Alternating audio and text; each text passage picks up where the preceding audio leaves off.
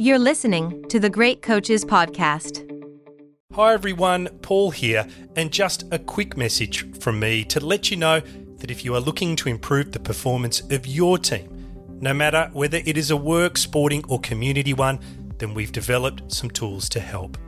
On the website, you will find our Thriving Teams Diagnostic, which uses insights from the more than 200 great coaches we have interviewed to challenge you with a series of questions to help you understand how your team is performing. It's free and only takes a few minutes to complete. If you'd like to know more, you can check out our website, thegreatcoachespodcast.com. I'm Sandra, and I'm just the professional your small business was looking for. But you didn't hire me because you didn't use LinkedIn jobs. LinkedIn has professionals you can't find anywhere else, including those who aren't actively looking for a new job but might be open to the perfect role, like me. In a given month, over 70% of LinkedIn users don't visit other leading job sites. So if you're not looking on LinkedIn, you'll miss out on great candidates like Sandra. Start hiring professionals like a professional. Post your free job on linkedin.com/people today. Millions of people have lost weight with personalized plans from Noom, like Evan, who can't stand salads and still lost 50 pounds. Salads, generally, for most people, are the easy button, right? For me, that wasn't an option. I never really was a salad guy. That's just not who I am. But Noom worked for me. Get your personalized plan today at Noom.com. Real Noom user compensated to provide their story. In four weeks, the typical Noom user can expect to lose one to two pounds per week. Individual results may vary. Welcome to the Great Coaches Podcast. To me, being perfect is not about that scoreboard out there. This is a chance of a lifetime. When you can understand the person, you can then work towards a common goal. We are all on the same team. Know your role and do it to the best of your ability. Focus on the fundamentals. We've gone over time and time again. Your defense has got to be better. Leave no doubt tonight. Great moments are born from great opportunity. My name is Paul Barnett, and you are listening to the Great Coaches Podcast, where we explore leadership through the lens of high performance sport by interviewing great coaches from around the world to try and find ideas to help all of us lead our teams better. Our great coach on this episode is James Wade. James is a retired American basketball player and now coach. He played for 13 years as a professional in France, Spain, the Czech Republic, and Belgium.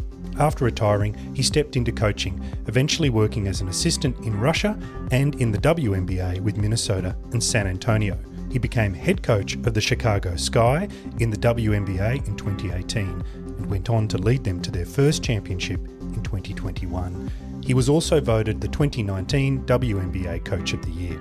James is a coach with a strong sense of purpose. From humble beginnings, his sense of curiosity has taken him all over the world and ignited his drive to learn, evolve, and in his words, be a role model for the black or minority kid that feels different.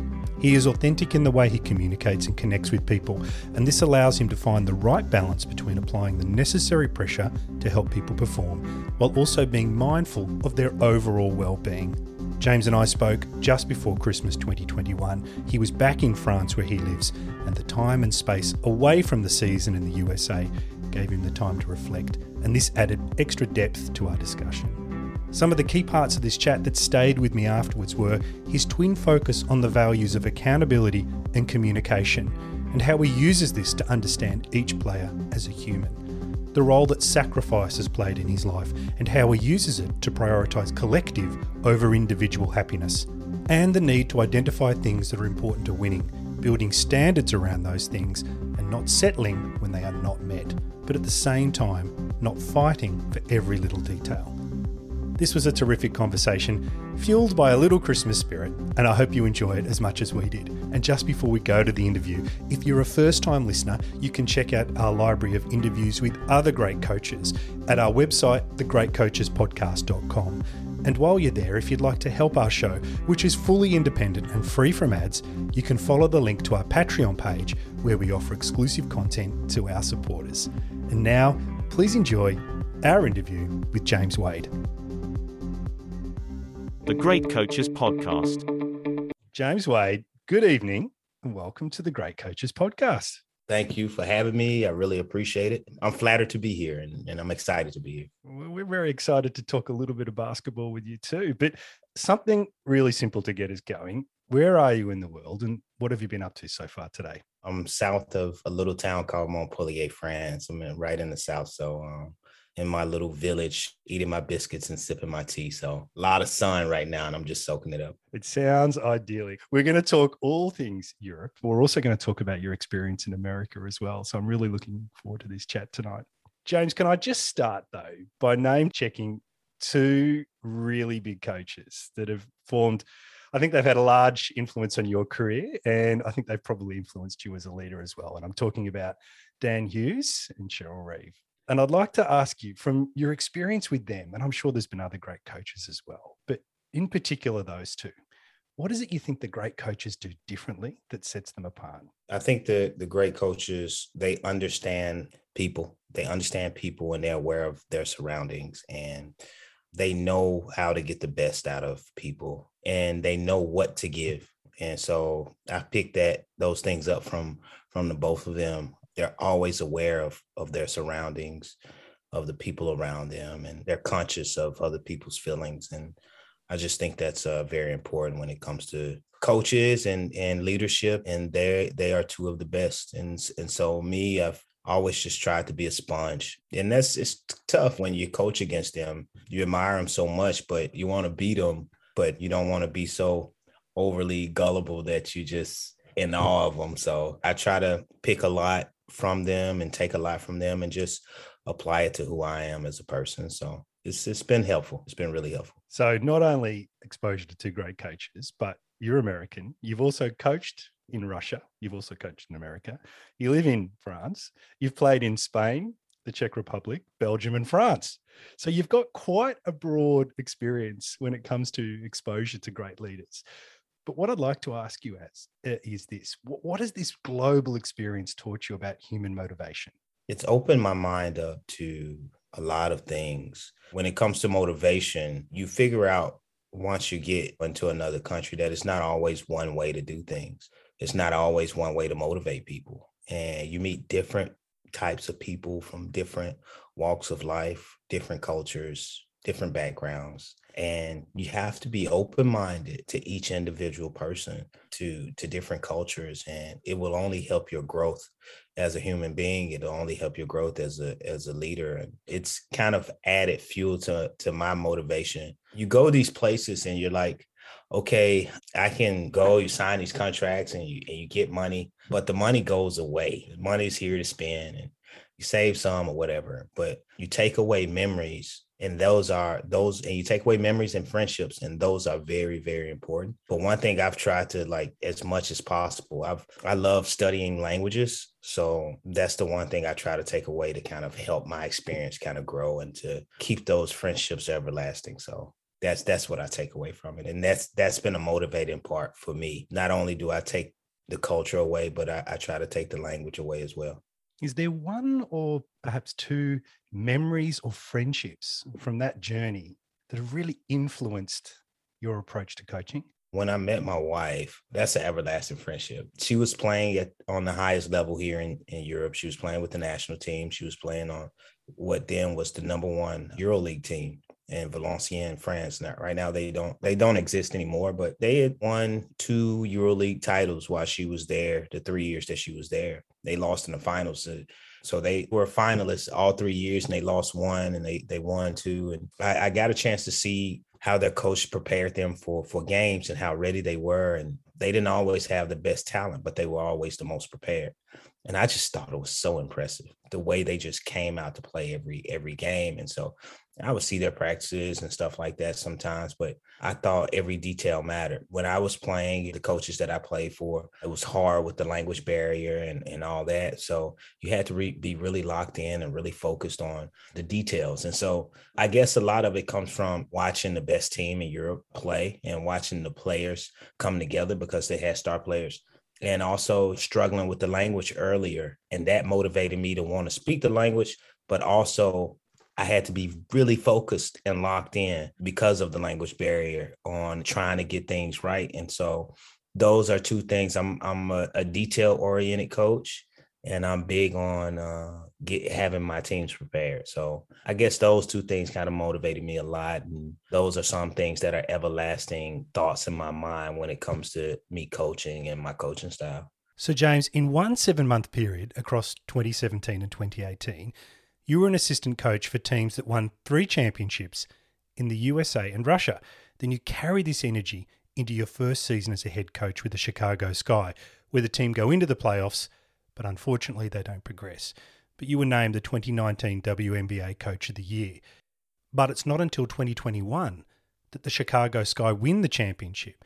And so I wanted to ask you, what did you learn about yourself in the years leading up to that championship? We talked about details. I think, I guess the thing that I learned about myself was I had to put myself in a situation where I didn't settle. Sometimes you get into a situation and you don't want to fight every little fight every little detail. He's like, okay, that's not important. You know, that's not important. But you have to identify the things that are important to winning for you and the things that you've learned that are important to winning for you. And you have to stick to it. No matter how long it takes, you have to stick to it. Can't have any shortcuts. And it's so easier said than done because sometimes you feel like you're regressing and you're going backwards, but you're not. You're just building a pathway to winning and sometimes it takes longer than other times. I, I, learned that you had to fight for every detail and you had to be able to communicate why those things are important, what they're going to mean at the end, because it's not important for everybody, but for your brand of basketball, you don't want to have any regrets. Uh, when it comes down to it, and so that's what I tried to install and instill in in the players and and everything around me. It's a long process, but it's worth it. When you took over the Chicago Sky, I have this quote from you where you say, If I can get the team going and playing to their strengths, I think it will be good. And of course, it was good because you go on to win the championship. But I was really intrigued about this idea of strengths. And so I wanted to ask you what stops teams and individuals from playing to their strengths? When teams and players, individual players, players have individual interests that come before team interests. And I think when coaches or organizations they get comfortable or they don't pay attention to they're not mindful of those details that they need to do to win and or just to instill discipline in their team.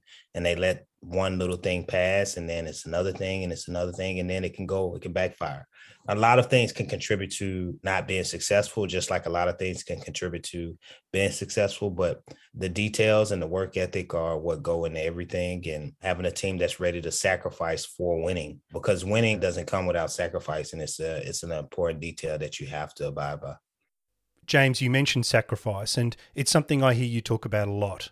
And I wanted to ask you where this focus comes from and why it's so important to you it comes from life. It comes with being a family. It comes with working with people. You're going to always have to sacrifice something. And in order to win in life, in order to win in in in family, in order to win in games, you that's just the biggest part of it. And to understand that it's not about you, that's the first sacrifice. It's always about us because the the easiest thing to do is to say I want this or I want to be this or this is what would make me happy but what's going to make us happy? And the end of it, when you play a game, winning is what trumps all, especially when it comes to happiness. So I've seen winning cure a lot of things. I know that sacrifice is the main ingredient in that.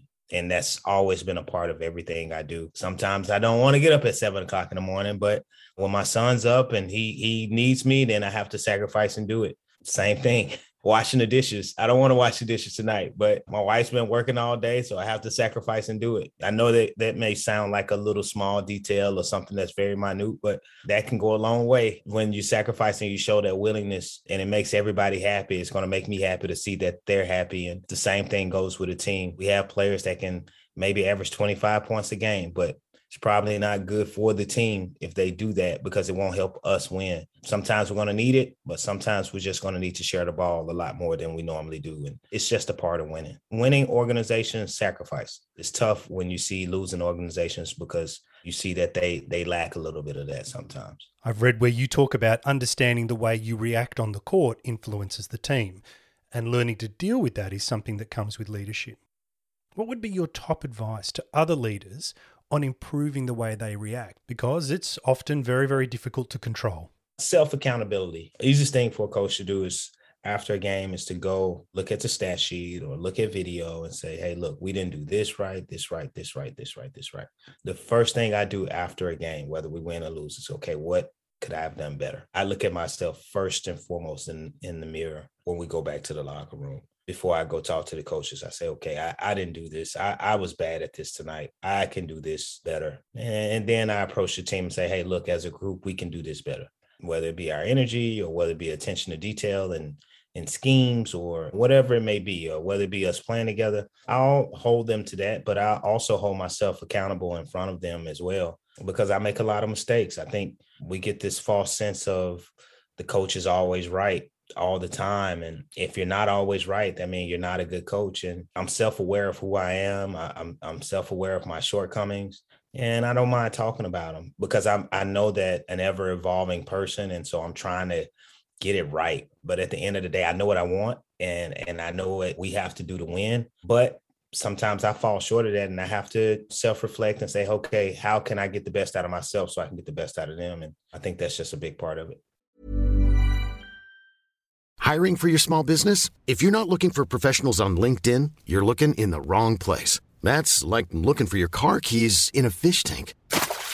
LinkedIn helps you hire professionals you can't find anywhere else, even those who aren't actively searching for a new job but might be open to the perfect role. In a given month, over 70% of LinkedIn users don't even visit other leading job sites. So start looking in the right place. With LinkedIn, you can hire professionals like a professional. Post your free job on linkedin.com slash people today. Millions of people have lost weight with personalized plans from Noom. Like Evan, who can't stand salads and still lost 50 pounds. Salads, generally, for most people, are the easy button, right? For me, that wasn't an option. I never really was a salad guy. That's just not who I am. But Noom worked for me. Get your personalized plan today at Noom.com. Real Noom user compensated to provide their story. In four weeks, the typical Noom user can expect to lose one to two pounds per week. Individual results may vary. Where did you pick up that idea of looking in the mirror first? Um, don't know. I don't know. This is probably a part of this is more upbringing, I, I would say. My mother was very self reflective and she would get mad at us for not living up to a standard. But when she was wrong, she she would say, Hey, look, I'm I'm sorry.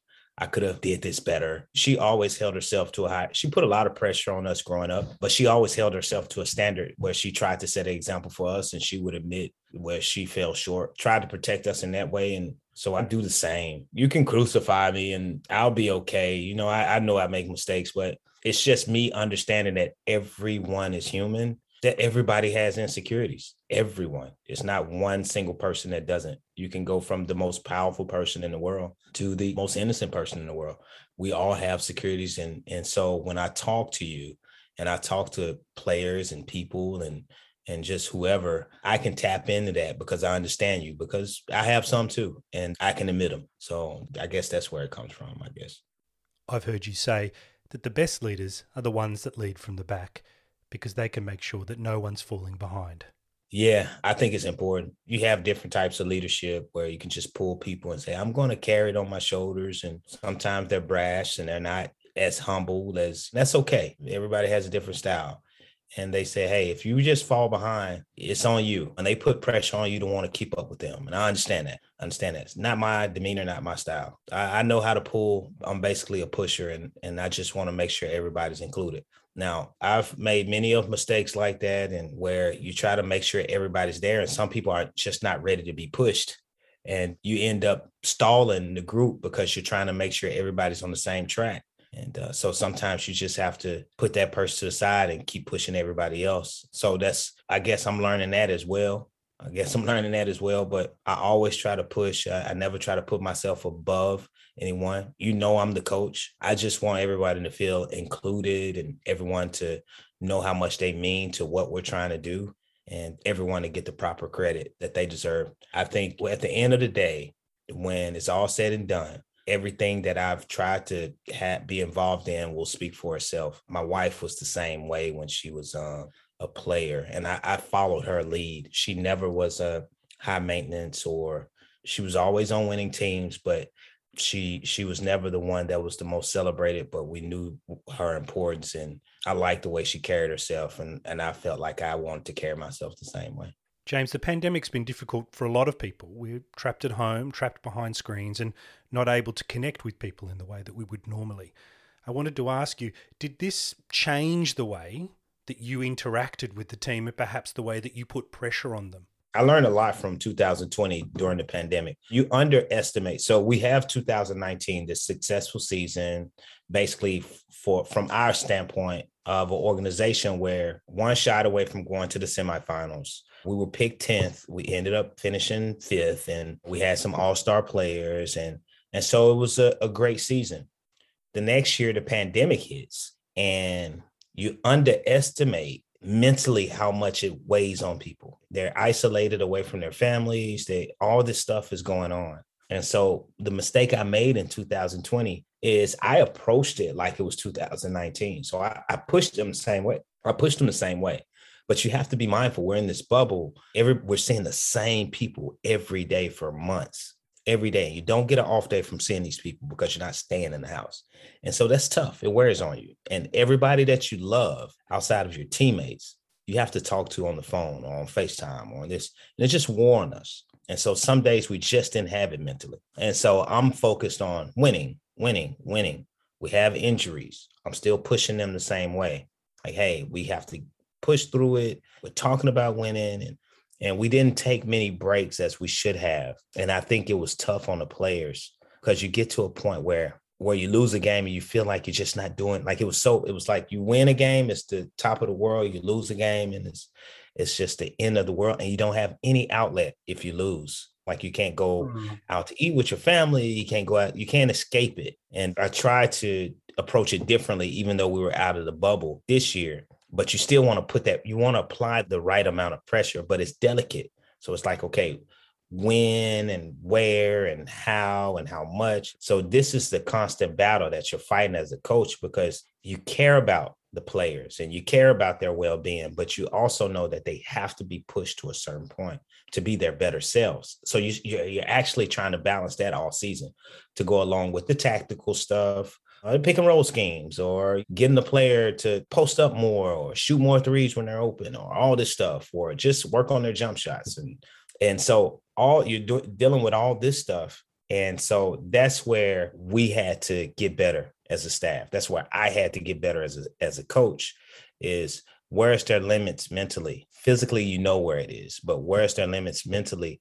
And how do I motivate them to be on the same page, even when it's not their day? And that was the tough part. But we did our best and that's what we met a lot about as a coaching staff is okay how do we get them there? Sometimes we did certain things and we about faced and say hey that didn't work. And having a and you know having the wherewithal to say okay this is not working. I know this is what normally i would do in certain situations and this is my identity but for the sake of the team I have to change this. Like this is not working.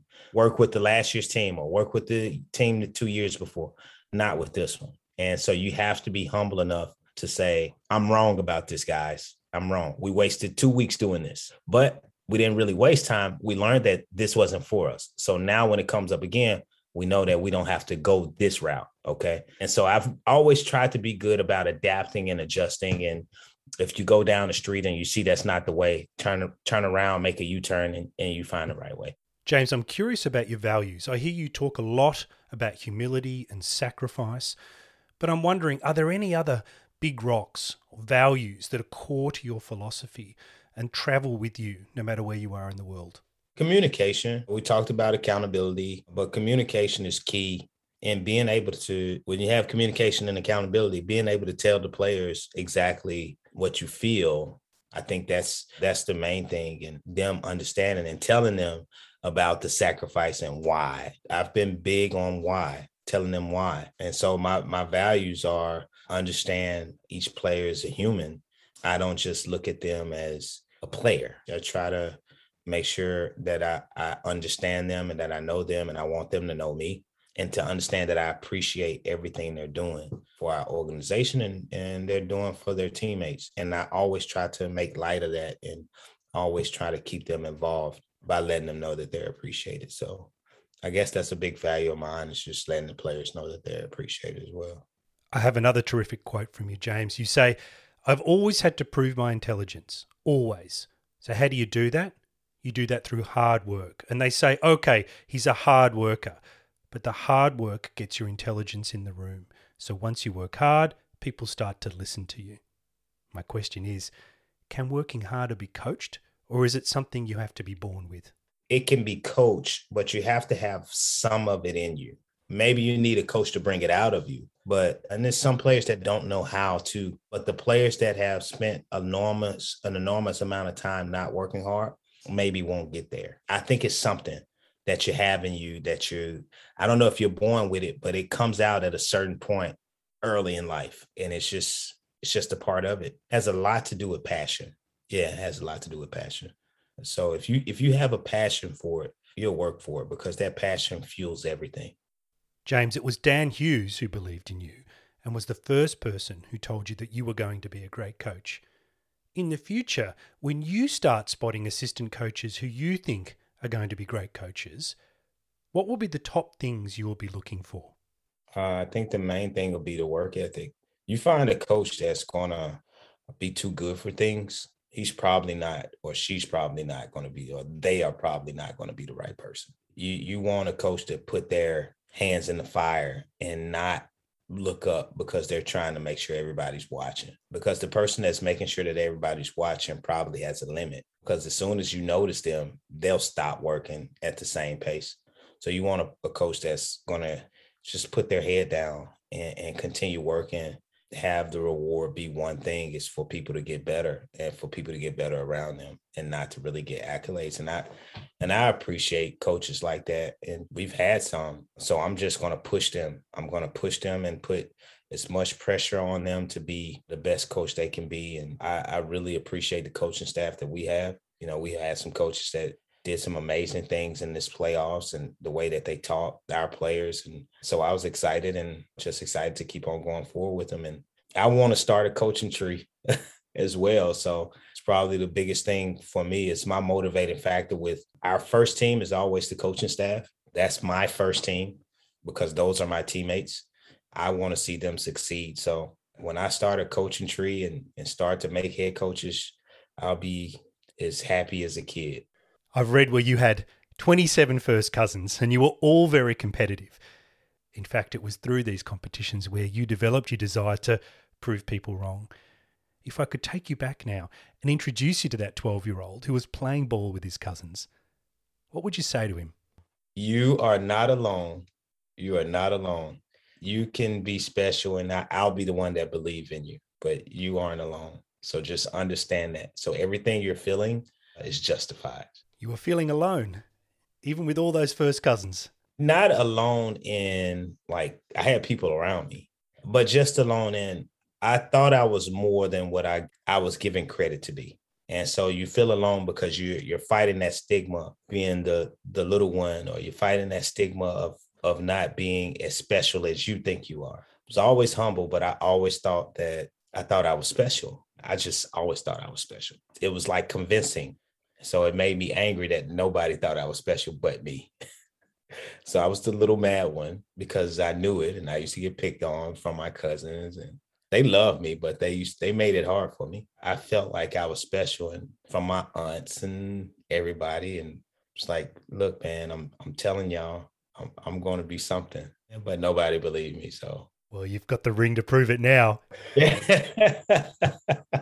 James, maybe just one last question if I can, because it's getting late and you probably need to top up your tea and get a few more biscuits. And it's a quote, and it's a quote that you gave after you won the championship. And you say, It's not just for my son, it's for every young black kid that comes up behind me that you prejudge because they have their pants down or they have their hat on backwards, but never judge a book by its cover.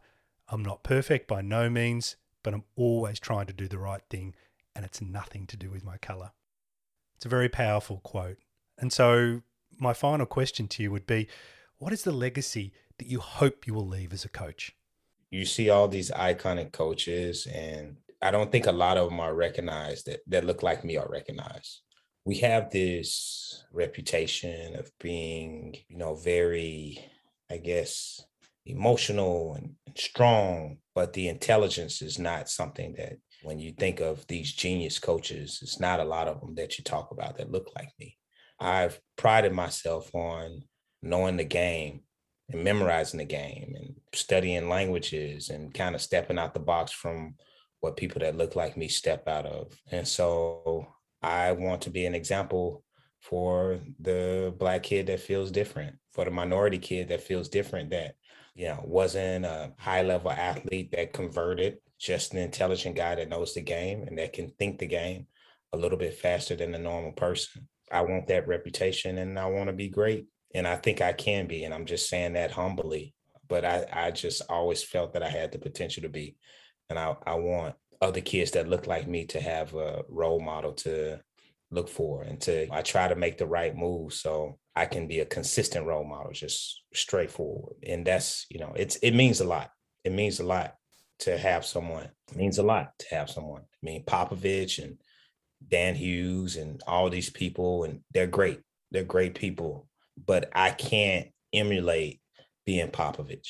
I can't because I, I am just nothing like him, and I, I don't have the same experiences as he does. People aren't going to see me as that, uh, so I have to create my own lane where it's somebody who can identify with Popovich, but that can identify with me and say, okay, I, I have a lane. And you can say the same thing when it comes to a Shaquille O'Neal and a Steph Curry. A lot of people don't identify with Shaq that see Steph Curry and that can identify with him. And I, I want to be that avenue for coaches that, that come up behind me, that just to be a model of doesn't have to be ex-athlete, can be great dad and a, and a good coach and can be seen as someone highly intellectual and highly intelligent. And so um, that's, that's what I want to be.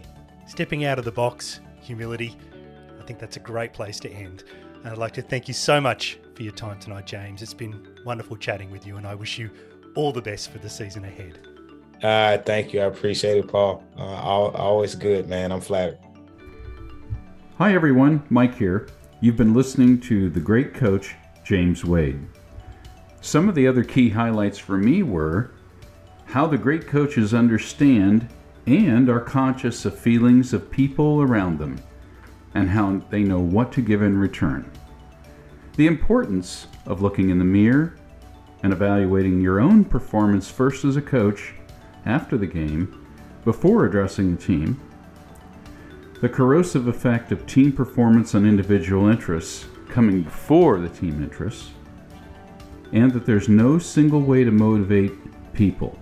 That you have to be open minded and conscious of the individuals when you want to engage them. I hope that you enjoyed this as much as we did. And just before we go, if you have any feedback, please let us know. Listener and fellow great coach, Pokey Chapman, said, hands down, one of the best podcast interviews we've done. Your prep, presentation, and intentional yet authentic posing of questions and listener Ellen Worrell, who, after listening to our Tamsin Greenway episode, said, cracking listen, brought back fond memories of Uniball. The interaction with people around the world who listen gives us great energy to bring these great interviews to you. And all the details and how to connect with us and other people who are interested in leadership insights from Great Coach Podcasts are in the show notes.